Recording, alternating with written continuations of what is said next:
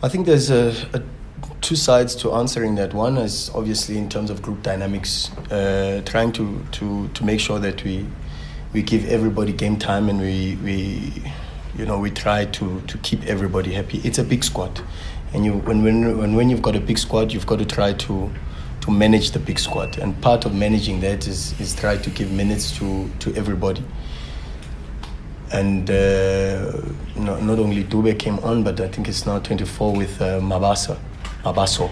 Abel Mabaso came on as a sub for his first appearance, and uh, uh, we try we try to manage the squad by making sure that we give everybody minutes. Um, and the other side is, and is a side that you've never heard me talk about, is, is our injury list.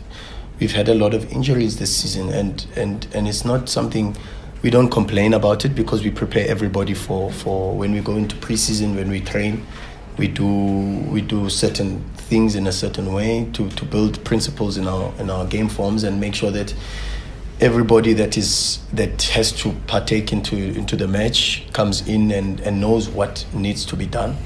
So so it's two parts. It's from a technical tactical perspective and a psychological one because it's important while we're going through what we are going through to try and manage the, the dynamics within the group.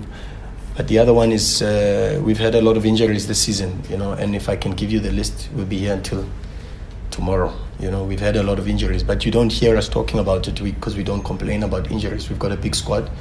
Uh, we soldier on and we move on, and we don't we don't complain and make excuses.